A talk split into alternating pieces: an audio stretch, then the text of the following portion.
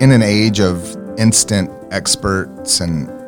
memes and mugs and any everything everywhere, I'm afraid that some of us have maybe lost the basis and the grounding of where this tradition was launched from and, and, and the folks who helped develop it, who codified it, who gave language to it, the people that actually sort of gifted it to us. And I think as we can honor them, recognizing we stand on their shoulders, to bring them into conversation that is accessible, that's human, I think with a, a, real sort of durable edge to it can help give us a sense of context and how we fit into this this living legacy that continues to to unfold. So on this first season, I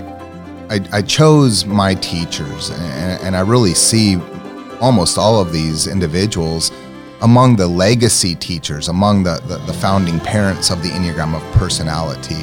as an overlay, as a, as a specific way that this tradition has been translated. I, I view these folks as really legacy teachers because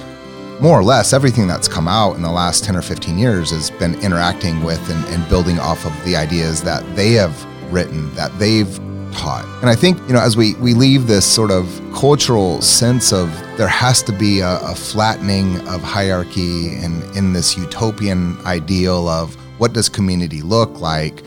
there still is a need to honor our elders, our mentors, our guides, and our teachers. And, and that's what I, I hope to do with this first season.